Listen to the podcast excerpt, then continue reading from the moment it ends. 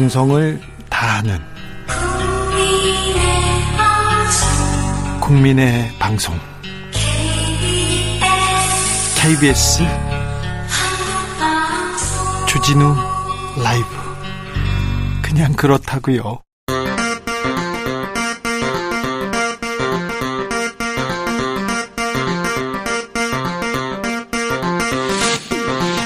주진우 라이브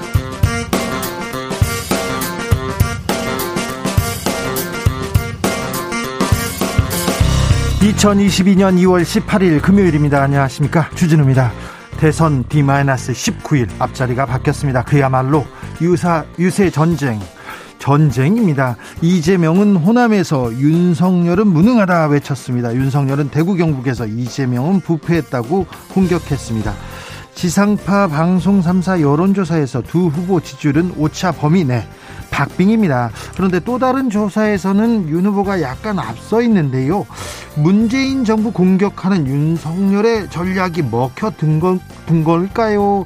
이재명의 반전 카드 들어봅니다. 민주당 선대위 정무실장 윤건영 의원과 짚어봅니다.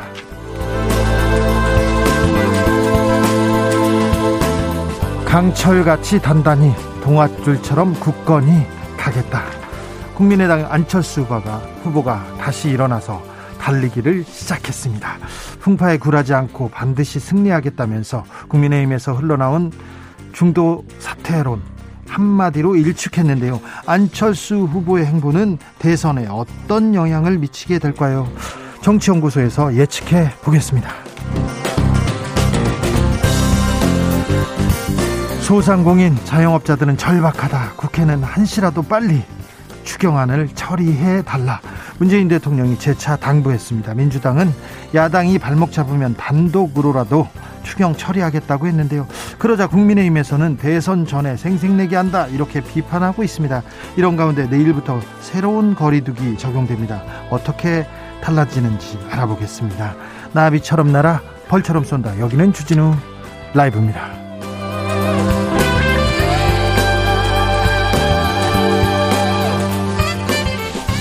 오늘도 자중차에 겸손하고 진정성 있게 여러분과 함께 하겠습니다. 대선 주자들 전국을 돌면서 유세를 펼치고 있습니다. 오늘은 전국에 있는 우리 애청자들의 유세 들어보겠습니다. 서울, 경기, 대전, 대구, 부산, 강원, 호남, 제주 여러분 계신 곳 어디 계셨는지 알려주시고요. 민심도 들려주십시오. 대선 후보들에게 하고 싶은 말 그리고 국민들에게 하고 싶은 유세 한번 해주십시오. 샵 9730 짧은 문자 50원 긴 문자는 100원입니다. 콩으로 보내시면 무료입니다. 그럼 주진우 라이브 시작하겠습니다.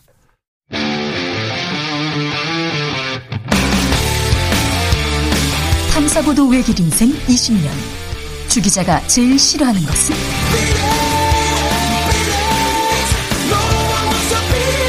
이 세상에서 비리와 부리가 사라지는 그날까지 오늘도 흔들림 없이 주진우 라이브와 함께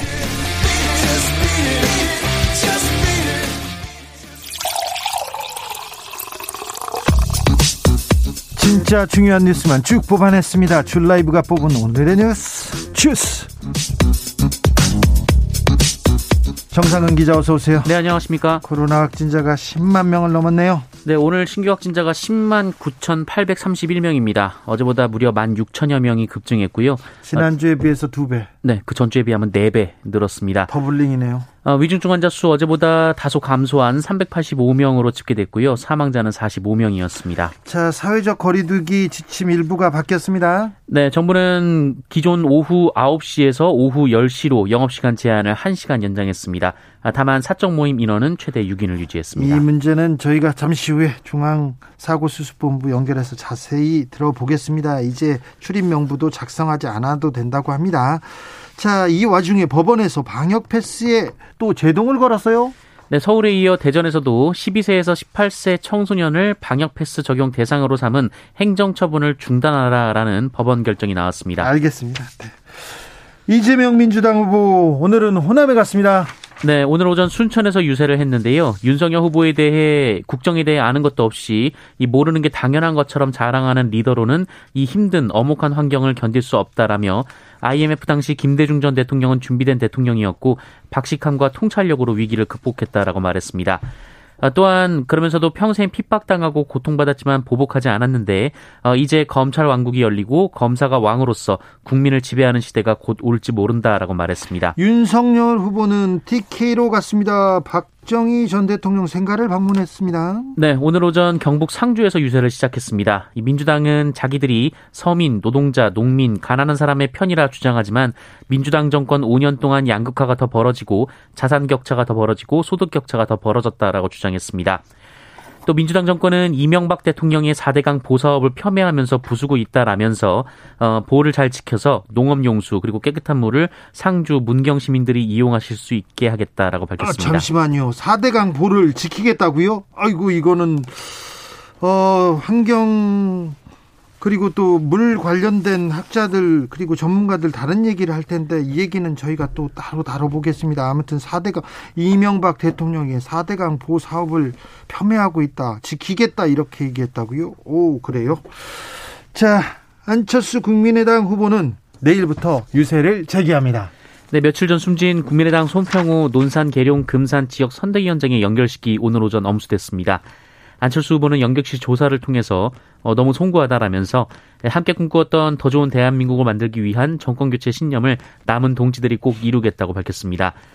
어, 또한 그 아쉬움과 결연함을 담아 더욱더 단단해지고 변화의 길, 혁신의 길, 통합의 길을 가겠다라고 밝혔습니다. 예. 예. 국민의당은 내일 오후부터 선거 유세를 재개할 예정으로 알려졌습니다. 더 단단해져서 돌아왔다고 안철수 후보는 외치고 있습니다. 문재인 대통령 추경 통과 재차 당부했습니다. 네, 문재인 대통령은 오늘 국회에 조속한 추경안 처리를 촉구했습니다. 아, 문재인 대통령은 소상공인과 자영업자의 상황이 절박하니 국회는 한시라도 빨리 추경안을 처리하여 민생의 어려움을 해소하는 데 적극 협조해달라라고 밝혔습니다. 어, 김부겸 국무총리도 소상공인과 자영업자들은 하루하루 속이 타들어가고 있다라면서 한시가 급하다라고 밝혔습니다. 민주당도 단독 처리라도 하겠다 이렇게 입장을 밝혔어요. 네, 윤호중 민주당 원내대표는 방역 지원금을 정부 한 300만 원이라도 일단 신속하게 지급하고 대선 이후 추가 지급을 해달라는 것이 현장의 목소리라면서 어, 국회가 이 목소리를 외면하는 것은 명백한 직무유기라고 주장했습니다. 그런데 국민의힘에서는 계속해서 대선 전에 지금 선거 운동을 하고 있다 이렇게 하면서 반대하고 있죠. 네, 국민의힘 김경 원내대표는 이재명 후보가 35조 원 추경을 한다고 약속했는데 어, 정작 민주당 지도부는 찔끔 매표 추경을 힘으로 통과시키려 하고 있다라면서 어, 국민과 야당을 상대로 겁박질을 일삼더니 그 못된 버릇이 또 도졌다라고 주장했습니다. 아, 선거 기간입니다. 민주당에서는 골프 논란이 일었습니다. 네, 이광재 의원과 민주당 부산시당 위원장인 박재호 의원이 공식 선거운동을 이틀 앞둔 지난 13일 부산의 한 골프장에서 골프를 친 사실이 언론에 보도됐습니다. 어, 민주당 민주당의 지지자들은 이 당이 대선 승리를 위해 총력전을 벌이는 가운데 이 부산에서 골프를 친 사실에 대해 비판하고 있는데요. 어, 오늘 이광재 의원은 자신의 SNS에 부족한 처신을 했다라면서 대선 승리를 위해 더 낮은 자세로 헌신하겠다라고 밝혔습니다. 국민의힘에서는 단톡방이 논란이 되고 있습니다. 네, 국민의힘 선거대책본부 소속 인사들이 참여 중인 SNS 단체 대화방에 부적절한 영상이 올라온 것으로 알려져 논란이 되고 있습니다. 어, 어린아이가 교통사고를 당하는 동영상이었는데요. 어, 이 영상과 함께 이재명을 이렇게 만들어야 한다라는 글이 게재된 것으로 전해졌습니다. 아이고. 어, 해당 대화방 내부에서도 매우 부적절하다며 비판이 쏟아진 것으로 전해졌습니다. 이 대화방 내 다른 인사가 이런 비유는 바람직하지 않다라며 이 사고가 난 부모가 보면 어떻겠나라고 지적했지만 그렇죠. 해당 인사는 중국이라서 상관없다라고 반박했다고 합니다. 어, 그런데 국민의힘은 이 영상을 올린 사람이 국민의힘 소속이 아니다라고 주장하며 경찰에 고소했습니다. 어, 국민의힘의 이 문재 인사가 자칭하고 있는 어, 조직 그 직책이 없다라고 밝혔는데요. 어, 악성 발언을 유포하고 언론에 제보하는 악의성 함정 카톡이라고 주장하고 있습니다. 어쨌든 뭐 페어플레이 해야죠. 또 선거가 이렇게 달아오르면서 네거티브 공방도 있는데 이재명을 이렇게 만들어야 이건 이런 거는 좀 도를 넘는 것 같습니다. 자제 자제가 아니라 이런 이런 일은 있으면 안 됩니다. 아, 경남 창원에서 있었던 일인데요. 16명이나 되는 사람들이 약물에 중독됐어요? 네, 경남 창원에서 급성 중독으로 인한 직업성 질병자 16명이 발생했습니다. 어, 지난달 중대재해처벌법이 시행된 이후 처음으로 확인된 직업성 질병에 의한 중대산업재해인데요. 이 고용노동부는 중대재해처벌법 위반 여부에 대한 수사에 나섰고요. 어, 오늘 오전 9시부터 경남 창원에 있는 에어컨 부속 자재 제조업체인 어, 두성산업에 대한 압수수색을 나섰습니다. 네. 어, 두성산업은 상시 근로자가 257명으로 법 적용 대상입니다. 아, 지난 10일 처음으로 질병 의심자가 발견됐고요. 어, 이에 노동부가 현장 조사에 나서서 16명이 간 기능 수치 이상 증세를 보인 것으로 확인했습니다. 16명이나요? 네, 급성 중독 판정이 내려졌는데요. 네. 어, 다행히 생명에는 지장이 없는 것으로 전해졌습니다. 네, 빨리 건강을 찾아야 될 텐데 그 정부 당국에서 정확한 조사 반드시 필요한 것 같습니다. 200억 원 넘는 돈을 횡령한 사람이 검거됐습니다. 네, 코스피 시장에 상장돼 있는 자동차 부품 회사 계양전기에서 약 245억 원을 횡령한 혐의를 받는 30대 직원이 경찰에 체포됐습니다. 아이고, 이게 회사 돈 횡령하는 거 구청 직원도 나왔지만 또 계속 나오네요. 네, 얼마 전 오스템 임플란트 사건도 있었는데요. 네. 경찰은 이 직원에 대해서 조만간 구속영장을 신청할 방침입니다. 어, 계양전기는 지난 15일 이 내부 결산 감사를 하다가 이 횡령 혐의를 포착하고 고소했습니다. 이 사람은 2016년부터 소규모로 돈을 빼돌려 왔다라고 하고요. 어, 이 행위가 걸리지 않자 점차 대담해졌고 지난해부터 횡령 액수가 점점 커졌다고 합니다. 알려진 바에 따르면 해당 직원은 횡령한 돈을 어, 주식, 비트코인, 도박 등에 투자하거나 유흥으로 대부분 사용했다라고 말한 것으로 전해졌습니다. 아이고, 이런 사람 많아요. 아이고. 네, 경찰은 진술이 사실인지 횡령한 돈을 숨긴 곳이 있거나 공범은 없는지 등을 조사 중입니다. 소주값이 오릅니까? 네, 어, 새해 들어 주요 식품 가격이 줄줄이 인상하는 가운데 이 하이트 진로는 23일부터 이 소주 제품의 출고 가격을 7.9% 인상하기로 했습니다. 많이 올리네요. 네, 참이슬 계열, 진로 계열 모두 가격이 오르고요. 다만 프리미엄 라인인 일품 진로는 인상 대상에서 제외됐습니다.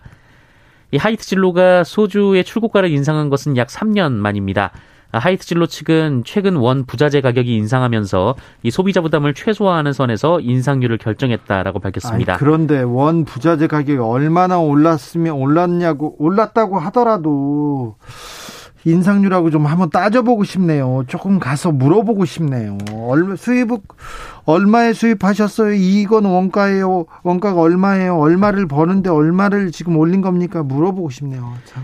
네, 이 처음처럼을 제조하는 롯데 칠성 음료 측은 어, 소주 가격 인상 요인이 있다라면서도 아직 확정된 바 없다라고 밝혔습니다. 네. 아, 그리고 기재부는 국제유가 동향에 따라 그 유류세 20% 인하 조치 연장을 검토하기로 했습니다. 물가가 심상치 않습니다. 정부 당국에서 좀 각별히 신경 써 주셔야 됩니다.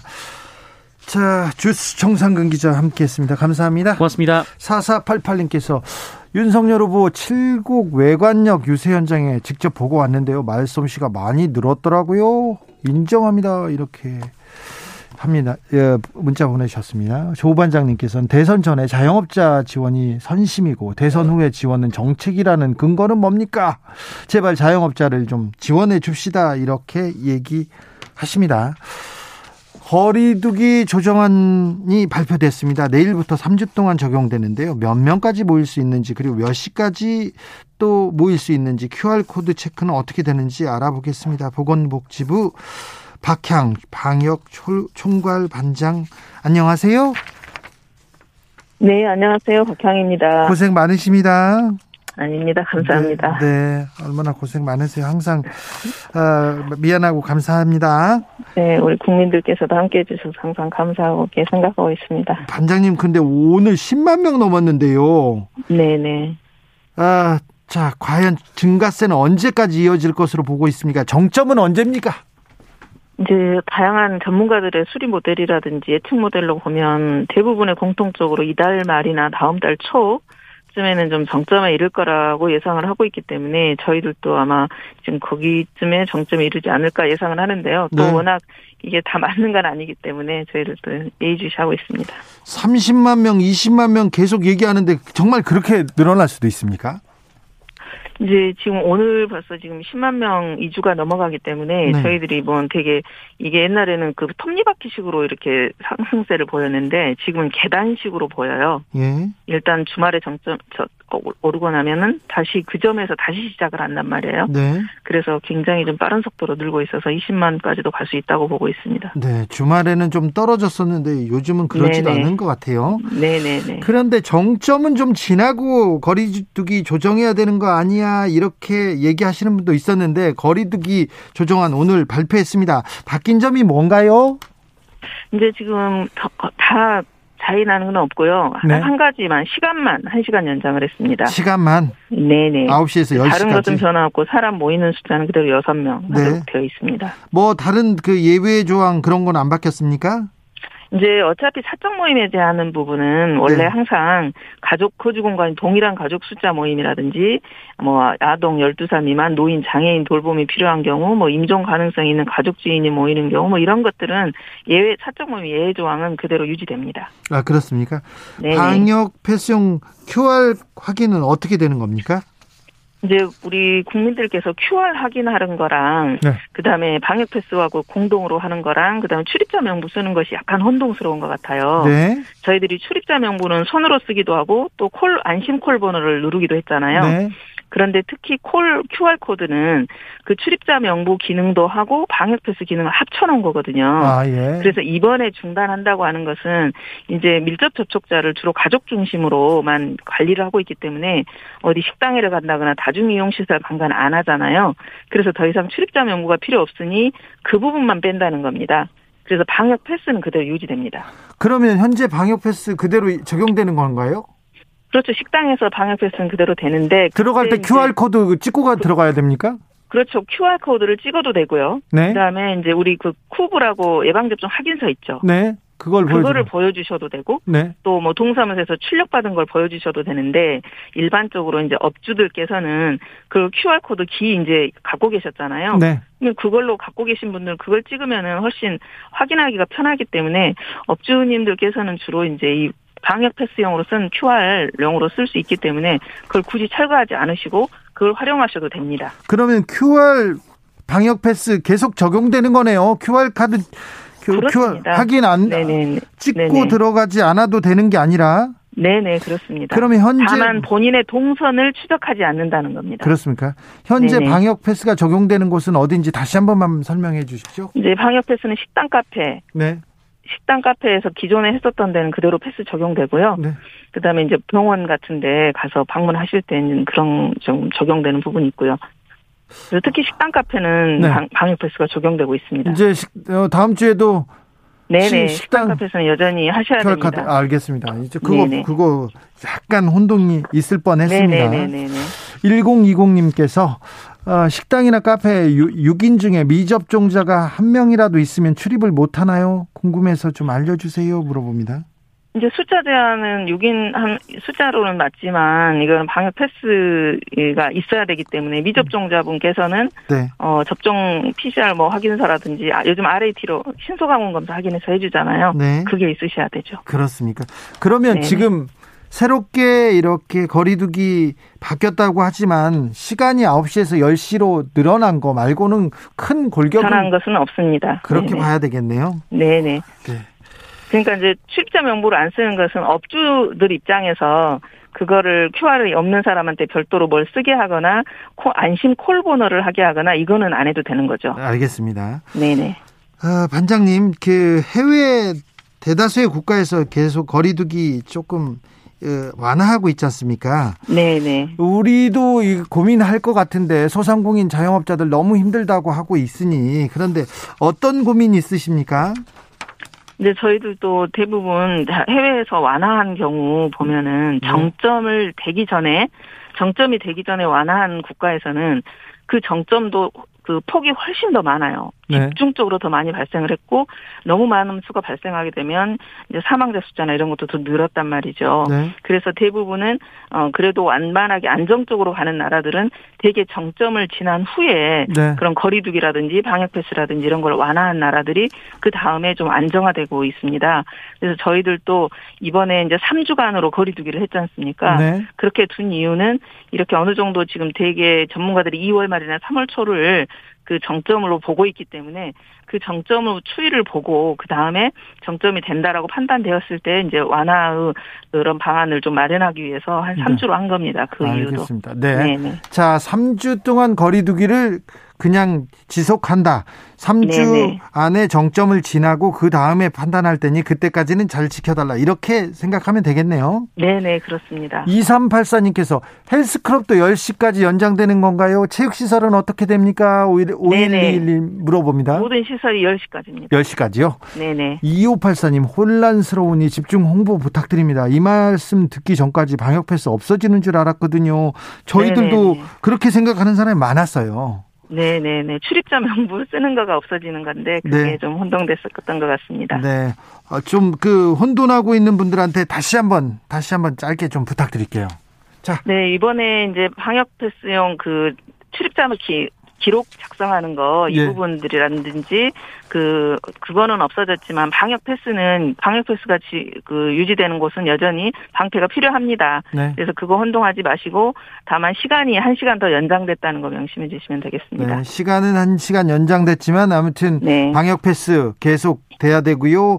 QR 카드 찍어야 되고요. 접종 완료 확인, PCR 확인, 신속 확인 확인 검 항원 검사 확인된 거 가지고 똑같이 지금 출입해야 된다. 이 얘기 하면 되겠네요. 네, 그렇습니다. 알겠습니다. 반장님 이제 이해했습니다. 네. 고생 많으신데 더 고생해 주세요. 감사합니다. 국민 네. 여러분께도 늘 감사드립니다. 네, 힘내세요. 네, 고맙습니다. 감사합니다. 박향 방역 총괄 반장님이었습니다. 6266님께서 식당 이용 시 콜 또 QR 여전히 해야 되는 건가요? 네, 식당, 카페 계속 방역 패스 적용된다는 거 다시 한번 알려드립니다. 교통정보센터 다녀오겠습니다. 유하영 씨.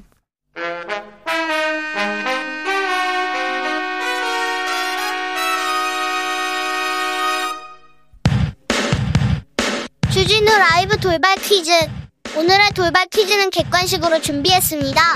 문제를 잘 듣고 보기와 정답을 정확히 적어 보내주세요. 이탈리아 정부가 이것을 유네스코 세계문화유산 등재를 추진하기로 했습니다.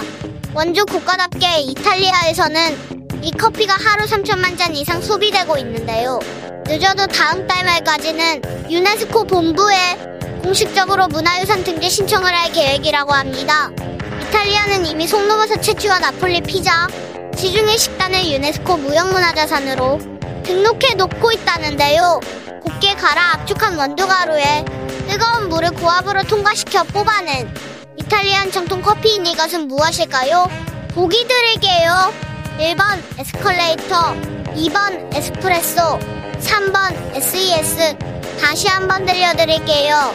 1번 에스컬레이터, 2번 에스프레소, 3번 SES. 샵 9730 짧은 문자 50원 긴 문자는 100원입니다. 지금부터 정답 보내주시는 분들 중 추첨을 통해 햄버거 쿠폰 드리겠습니다. 주진우 라이브 돌발 퀴즈 월요일에 또 만나요.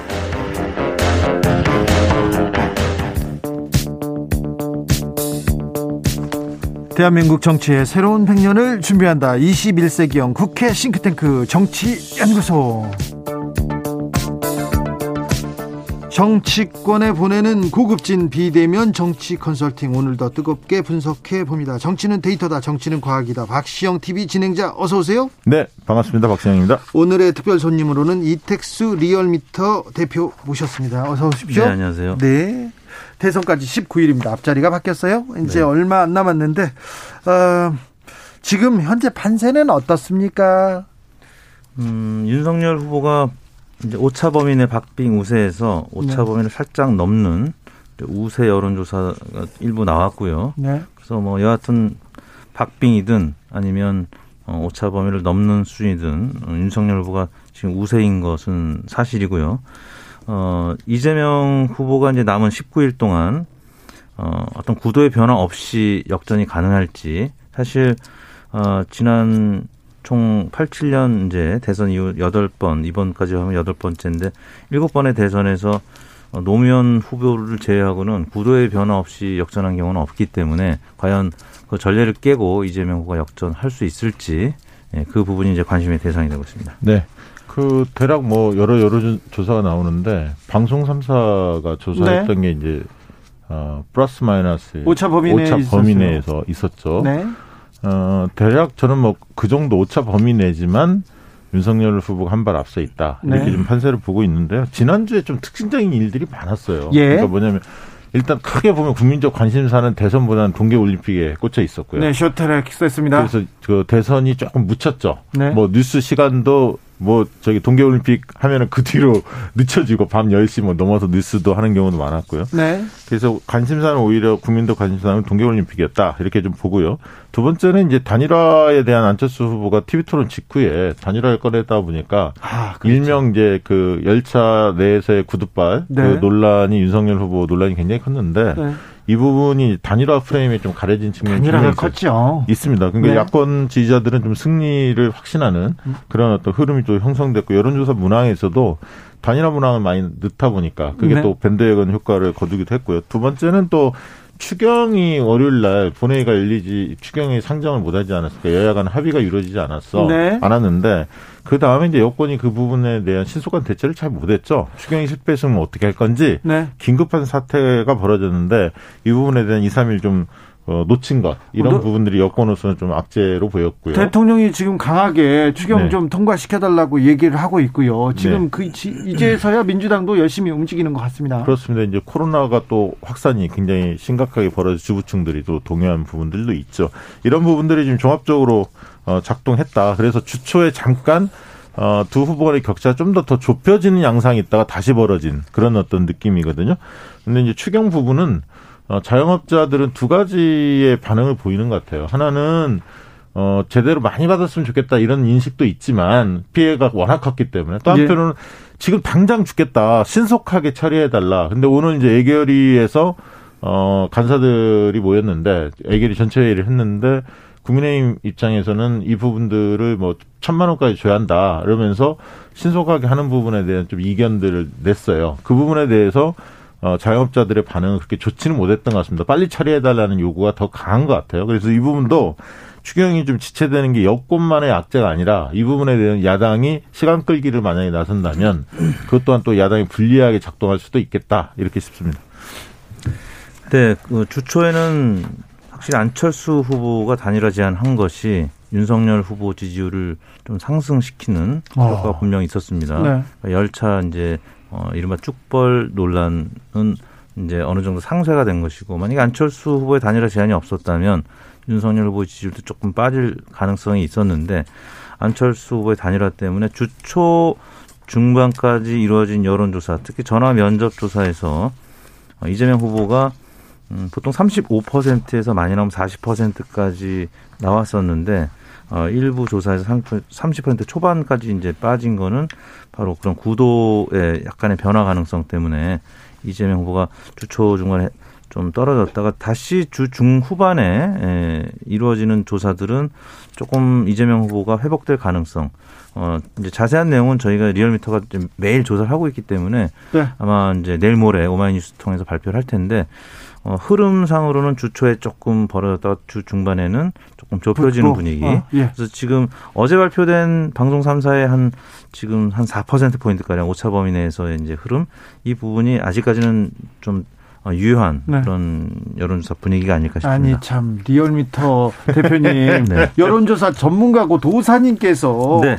이 조사 이 퍼센트를 얘기하면 어떻게 얘기하면 안 됩니다. 자, 그런데요. 네. 같은 날 조사가 MBS 조사도 나왔잖아요. 네. 같은 날 여론조사 조사 결과가 나오는데 왜 이렇게 차이가 납니까? 그게 결국에는 이제 샤이 표심 때문에 그렇습니다. 샤이가 있긴 있습니까? 그러니까 이제 에, ARS 조사는 워낙 정형화돼 있어가지고요. 네. 성우가 녹음해서 이제 발신하는 거기 때문에 조사 기관들의 부동층 규모가 대략 10%로 어, 균일합니다. 근데 전화 면접 조사는 조사 기관의 이제 방식에 따라서 부동층이 많게는 20%가 나오는 경우도 있고 예? 뭐한 15%. 그래서 부동층이 사실은 투표 표심을 정하지 못한 분들도 계시지만 표심을 정했는데 밝히지 않는 분들도 계시거든요. 아, 음. 최근 들어서 이재명 후보가 박빙 열세 여론조사가 많이 발표되다 보니까 열세 후보 지지층의 표심은 확실히 샤이 표심이 좀 있습니다. 음. 특히 전화 면접 조사에서는 과거에는 윤석열 후보, 지금은 이재명 후보의 shy 표심이 저는 분명히 있다고 보고요. 아, 그래요? 전화 면접과 ARS two-track으로 동시에 하는 조사 기관이 리얼미터잖아요. 저희가 전화 면접 조사에 약간 특이상이 발생한 시점이 바로 안철수 후보가 단일화를 제안하고 이번 주부터 확실히 shy 표심이 좀 나타나고 있습니다. shy 이재명이 뭐 있군요. NBS 조사는 네. 원래 이제 우리가 그 95% 신뢰 수준에서 플러스 마이너스 뭐 1000명 조사하면 3.1, 오차 범위를 그렇게 얘기하거든요. 네. 그 얘기는 뭔 얘기냐면 100번 조사하면 음. 90, 95번은 그 플러스 마이너스 오차 범위 내에서 계속 그, 그 수치가 나온다는 얘기인데 네. 다섯 번 정도는 튀는 경우가 있습니다. 네. 그걸 얘기하는 거거든요. 네. 근데 MBS 쪽 조사는 저는 조금 튀었다고 보고요. 네. 이유야 뭐 여러 가지가 있습니다만 그리고 오늘 이제 갤럽 조사도 보면 보수층의 응답자들이 훨씬 많아요. 아, 그 얘기는 어, 뭐, 그게, 어, 실제일 수도 있지만, 지난 조사에 비하면 보수층 응답이 훨씬 많습니다. 예를 들면, 응답자를 보면 317명이 보수층이 응답을 했거든요. 근데 중도층은 330인데, 진보층은 228. 어? 거의 한 90명 가까이가 차이가 나거든요. 어, 많이 나왔는데요? 네, 그 얘기는 그만큼, 어, 뭐, 실사 시간이 저녁 때 일찍 끝나는 문제도 있습니다. 6시에 끝나는 문제도 있지만 좀 최근에, 최근 들어서 진보층들이 추경 문제라는 여러 가지 부분에 있어서 코로나 확산 이런 부분에 대한 못마땅함이 있어서 좀 여론조사에도 적극적이지 않지 않았느냐 네. 이런 부분이 또 한 고려 요인이 될 것 같습니다. 그런 한 가지만 첨언하자면 MBS 조사는 여론사가 네 곳이 하는 네, 네 조사거든요. 네, 네 근데 실제는 그 주에 해당하는 여론조사 기관들은 두 곳입니다. 네. 이번 주 여론사 심의원회에 들어서 봤더니 코리아 리서치와 케이스탯이 했습니다. 네. 근데 네 곳이 예를 들어 천명을 250명씩 그냥 계속 같은 방식으로 하면 좀 유사한 패턴이 나타날 수 있는데 이게 두곳 두곳 번갈아서 하잖아요. 아, 그러면 좀 면접원들이 다 다르기 때문에 아, 네. 하우스 이펙트라고요. 조사기관 네. 효과가 좀 나타날 수 있습니다. 알겠습니다. 8748님께서 NBS 조사 윤석열 후보와 안철수 후보 단일화를 막기 위한 전략이 보이는 듯합니다. 아, 이렇게 전략적으로 읽으셨군요. 자, 그러면요 여기서 묻고 가겠습니다. 아직도 대선에 단일화가 굉장히 주, 중요한 변수가 되는 것 같은데 안철수 후보가 내일부터 선거운동 재개하기로 했습니다. 강철같이 단단히 동아줄처럼 굳건히 가겠다. 더 단단해진 모습으로 네. 더 목소리를 내고 있더라고요. 네. 저는 안철수 후보가 독, 그 끝까지 완주할 것 같습니다. 왜냐하면, 어, 지금 이제 그 본인이 던진 카드를 안 받았지 않습니까? 네? 여론조사를 통해서 단일화를 하자. 네. 국민의힘에서 못 받겠다 입장이 냈고. 못 받겠다면서 자존심 상하게 네, 막했어요. 뭐 이준석 대표가 계속 조금 그 계속 뭐 어, 안철수 긁었죠. 후보에 대해서 좀 어떻게 보면 무한에 가까운 굉장히 네. 모욕에 가까운 그런 말씀 많이 하셨는데 이제 그런 문제도 하나 있고 안철수 후보로서는 내가 할 바 했다 이게 있죠. 네. 첫째는 두 번째는 여론조사 격차가 좀 커졌어요. 네. 약간 좀 늘어나다 보니까 국민의힘에서 어, 절박감이 그렇게 옛날보다 그 강하지 않을 것 같고요. 셋째는 돌아가신 부, 부분에 대한 고인에 대한 뜻 이런 얘기를 하고 있습니다. 그 얘기는 두 번이나 하더라고요. 돌아가신 분은 어쨌든 선거 운동을 하다가 그렇게 에, 운영을 달리했기 때문에 그분을 생각한다면 끝까지 완주해서 어 안철수의 어떤 그 뭐랄까요 대선 캠페인을 나름대로 뚜벅뚜벅 해달라 이런 어떤 요구가 담겨 있기 때문에 안철수 후보 입장에서 그럴 거다. 그 다음에 또 김, 김미경 여사죠. 그 네. 그 부인께서도 좀 독자 완주 쪽을 좀 바라는 그런 이야기들이 들립니다. 네. 아무래도 부인을 또 많이 의견을 듣는 입장이기 때문에 안철수 후보가 과거에 보면 네. 완주할 가능성이 높다. 저는 그렇게 봅니다. 어, 투표용지 인쇄가 18일이잖아요. 오늘이 18일이죠. 네. 어, 열흘 남았습니다. 예. 근데 열흘이면은 사실 요즘 대선 기간에는 강산도 변합니다. 그래서 네.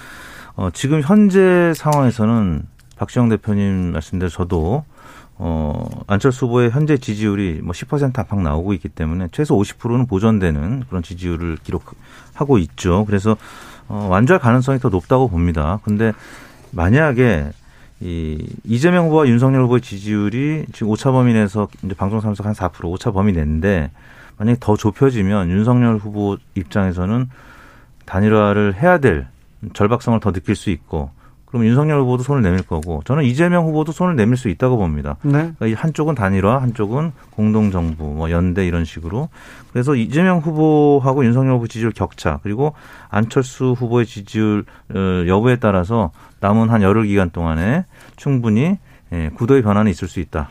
저도 뭐 어, 전혀 없다는 건 아닌데 안철수 후보가 만약에 그 단일화 뜻이 있으면 내일 입장을 내야 한다고 저는 봅니다. 그러니까 어, 선거운동을 재개하면서 본인의 입장이 명확해야 돼요. 왜냐하면 며칠 하다가 또 만약에 중단을 하거나 뭐 단일화를 하자든가 새로운 국면을 잃게 된다면 그건 정치 소위상 옳지 않습니다. 아니 사실. 오늘 안 하겠다고 어떤 예. 풍파에도 굴하지 않고 최선을 다하겠다 완주하겠다는 의지를 밝혔지 않습니까? 네. 그리고 이렇게 단일화 얘기 자꾸 꺼내는 게 안철수 후보한테는 아주 안 좋은 카드예요. 지지율을 짓누르는 거거든요. 그래서 오늘은 쓰여져 있는 겁니다. 오늘은 얘기를 아예 안 하시더라고요.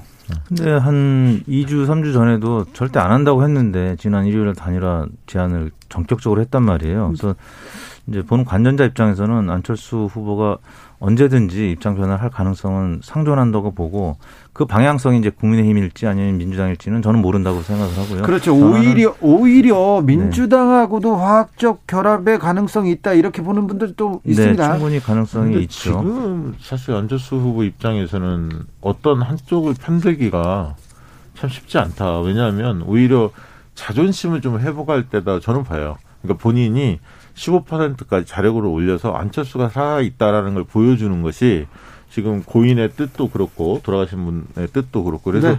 그런 것들을 감안하면 어, 독자 완주 가능성이 좀 더 높아. 알겠습니다. 여기서 박근혜 전 대통령의 영향력은 어떻게 될까요? 오늘 윤석열 후보가 박정희 전 대통령의 생가를 찾았습니다. 그리고 홍문정 친박신당 대표를 영입하기도 했습니다. 이거는 조금 굉장히 좀 저는 뭐라고 봐야 되나요? 어, 자기를 단합하다, 정치 단합한다. 이거 정권에서 정치 탄압한다면서 윤석열 검사가 자기를 잡는다고 계속 비판하던 홍문종 씨였거든요. 아니 지금 사실 그 조원진 우리공화당 네. 대표가 대선 후보 뛰고 있고 네. 가장 뭐 사실 박근혜 전 대통령을 가장 적극적으로 지지하는 그룹? 프랜카드에 지금 저기 박근혜 전 대통령의 사진이 붙었습니다. 네, 그리고 뭐 김경재 씨도 무수로 출마하면서 출마했어요. 박근혜 대통령에 대한 이야기를 꺼내던데 네. 그렇기 때문에 지금 박근혜 전 대통령 입장에서는 윤석열 후보에 대한 마음이 편치는 않습니다. 예. 그럴 거 아닙니까? 사람이 다 똑같죠. 인지상정이죠. 그런 면에서 저는 뭐 특별한 정치적 메시지를 안 낼 것 같다.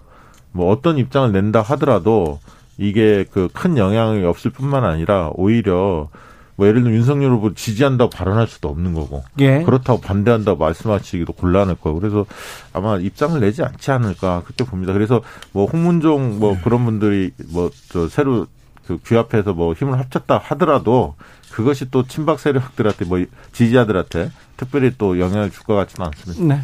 이 상태가 유지된다면 입장 발표 안 할 가능성이 높고요. 만약에 음. 팽팽해서 본인의 메시지에 의해서 당락이 바뀔 수 있다라고 하면 무슨 말씀이시나? 하겠죠. 그래요. 네. 선거 때마다 또 한마디씩 하시는 분이시지 네. 않습니까? 근데 본인의 메시지에서 판세가 뭐 바뀔 것 같지 않다라고 하면 박수영 대표님 말씀대로 얘기는 안 할 것 같습니다. 5328님께서 격차 벌어진 이유 중에 하나가 더 있습니다. 과도하고 상식에서 벗어난 네거티브 때문입니다. 네거티브를 얘기하셨는데 대선 가까워질수록 후보들의 입 거칠어집니다. 특별히 윤석열 후보, 히틀러, 무솔리니, 공산주의자들 이런 단어까지 등장했습니다. 청와대가 발끈하기도 했는데 이거 전략인 것 같습니까? 아니면 아니, 뭐 전략 측면도 있었죠. 정치 보복이라는 게 전략 측면이 분명히 있었던 거고. 예. 예. 어쨌든 지층 결집도 있었고 예. 나는 한다면 한다. 뭐 이런 걸 좀 보여주는 과시욕도 있었던 것 같고 또 약간 언론이라든가 비판적인 어떤 셀럽들이나 이런 사람들이 어, 대놓고 자기를 비판하지 못하도록 네. 어, 분위기를 좀 이렇게 몰아가는 그런 어떤 여러 가지를 측면을 고려해서 정치 보복 적폐 이야기를 했다고 저는 보여지는데요. 어, 그런데 이게 이제 사람들 유시, 그냥 지켜봅니다. 지금은 아무 말 안 하지만 하나씩, 둘씩, 셋씩 이렇게 쌓아놓고 보는 건데 히틀러 뭐 공산주의 이런 얘기 색깔론으로 세게 나가는 것은 도를 넘는 발언이거든요. 그래서 저는 그거는 지금 당장 여론에서 바로 출렁거리진 않지만 그런 것들이 쌓여서 아 대통령감으로 저분이 괜찮구나 미흡하거나 이 부분을 판단할 때 종합적으로 영향을 미칠 거다 저는 그렇게 보고 있습니다. high risk high return이라는 말이 있잖아요. 네. 사실 이거 risky한 발언이죠. 어, 네. 어, risk가 있는 발언인데 어 이게 진영 싸움 그러니까 양 진영의 극단 대결로 감으로써 안철수 후보가 개입할 여지가 좀 어, 적게 되는 그래서 사실상 민심의 단일화를 통해서 자기가 지지를 받겠다는 그런 취지에 의해서 한 얘기 같습니다. 근데 중도층이 조금 거부감이 있을 수 있는 발언이기 때문에 네. 이게 잘하면은 이제 high return으로 돌아오겠지만 또 잘못하면 중도층이 이탈할 수 있는 중도 그렇죠. 보층이 네. 중도를 잡아야 되는데 조금 거친 말이 계속 이어집니다. 네. 민주당에서는 어, 소가족 의식, 신천지 이런 쪽을 가지고 계속 공격을 하고 있는데 이 부분은 중도에게 어떤 영향을 미칠까요? 어, 그 자체는 뭐, 어, 조금 이제 여러 면이 있을 것 같아요. 근데 만약에 그러한 무속 논란이 정책을 결정하는 과정에서 개입했다면 예를 들면 지난번에 압수수색과 관련된 네네. 어 뭐 두 번 뭐 유보시킨 배경에 그런 종교적인 혹은 무속적인 배경이 있었다라고 하면 국민들은 굉장히 민감하게 받아 민감하게 받아 받아들이고 있습니까? 여론조사에는 어떻게 잡힙니까? 그러니까 그게 어 반영이 돼서 지지율이 윤석열 후보가 빠질 때도 있었고요.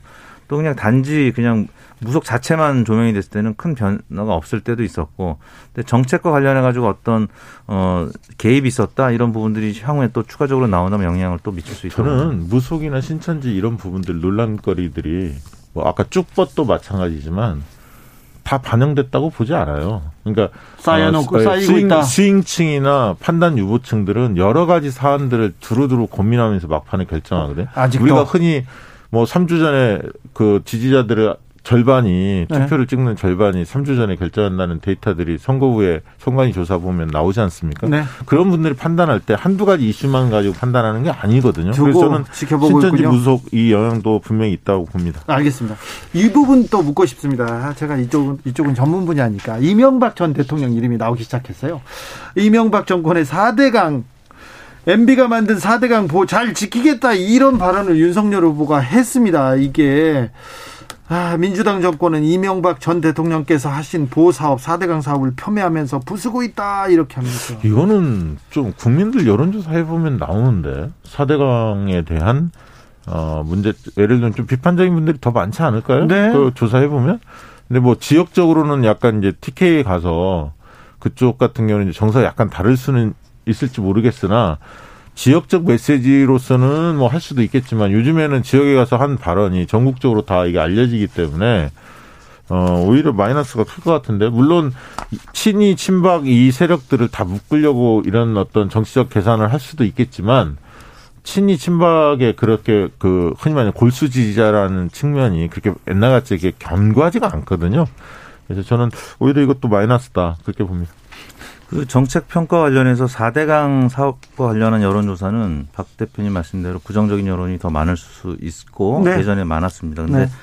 일종의 깐부 정서, 그러니까 박근혜 지지층이 온전히 흡수될 수 없는 상황이라면 이명박 전 대통령의 지지층이라도 흡수하겠다.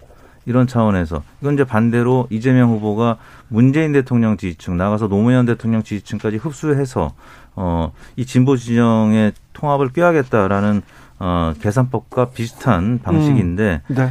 어, 이게 만약에 디테일하게 이제 4대강 사업에 대한 평가로 이제 들어가면 사실 윤석열 후보가 방어하기 어려운 상황까지 갈 수가 있는데, 어, 만약에 다가온 TV 토론에서 이 부분이 만약에 이재명 후보가 좀 집중적으로 혹은 뭐 심상정 후보가 집중적으로 공략을 한다라고 하면 좀 방어하기 어려운 상황이 될 수도 있는데 심상정 후보 하시겠죠. 쉽지 않을 네. 것 같은데요. 네, 그래서 이제 이 부분이 길면은 윤석열 후보한테 좀 불리할 수 있다. 네.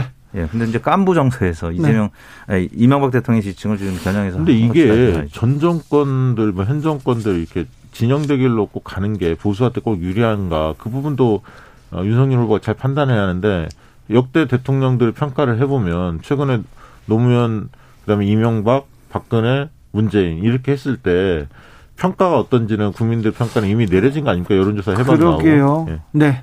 육사공구님께서 그놈의 무속 논란 이제는 좀 지겹습니다. 민주당은 그렇게 할 말이 없습니까? 얘기하고요. 6329님 민주당 정부 답답합니다. 민생 이 민생 상황이 울고 싶은 상황이고 분노가 끓고 있는데 아무도 달래주지 않고 남의 일 보듯 그러고 있는 것 같아요. 이렇게도 지적하셨습니다.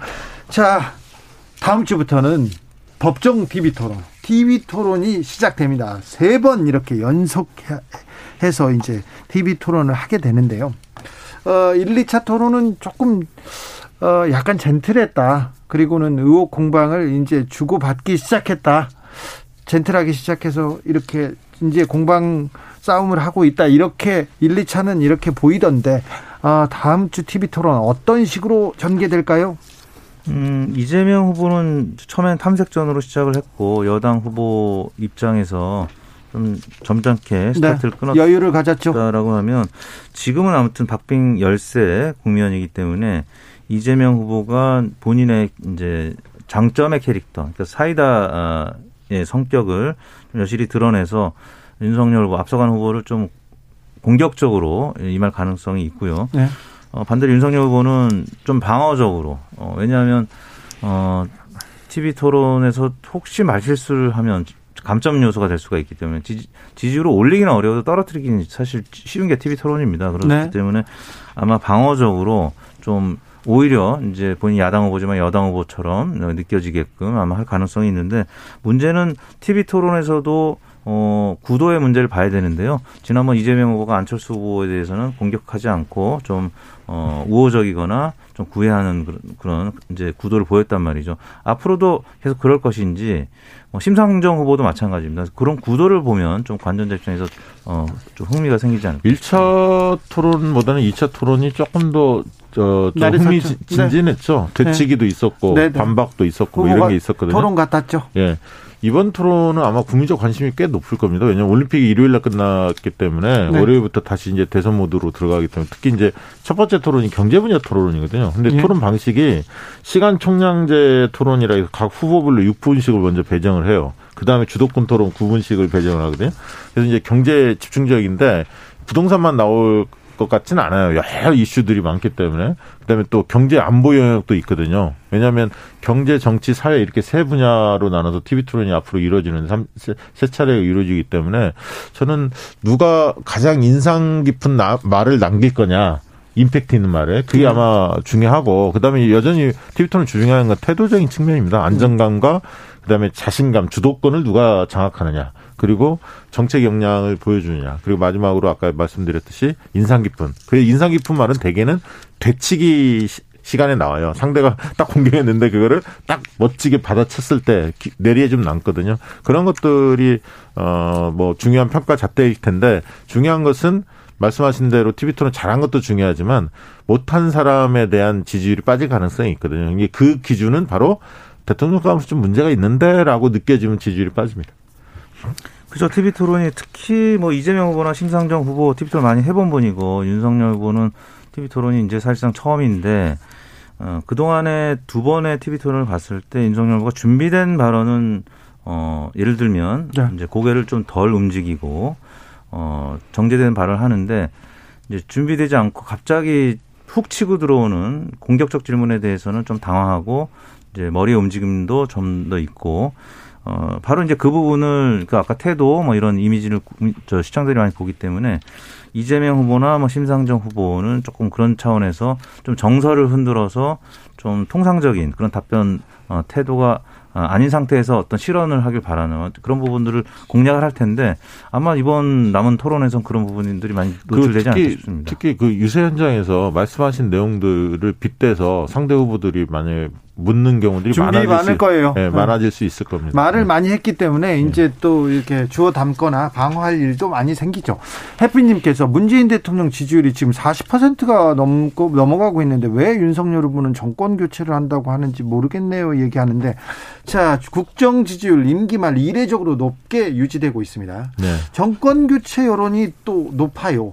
왜 그래요? 아, 이 정도 정권 교체 여론이 높은 거는 뭐 과거에 비하면 높은 게 아닙니다. 매번 아하. 얘기하지만 어 단임제 우리가 단임제 국가고요. 그다음에 두 번째는 여소 야대이기 때문에 일대 양당 체제가 아니거든요. 야당이 많기 때문에 정권 교체 여론은 당연히 높을 수밖에 없고 정권 말기에는 항상 네, 높았다. 그래서, 그래 서 뭐 그게 대단히 특이한 현상은 아니다. 저는 그렇게 보고 있습니다.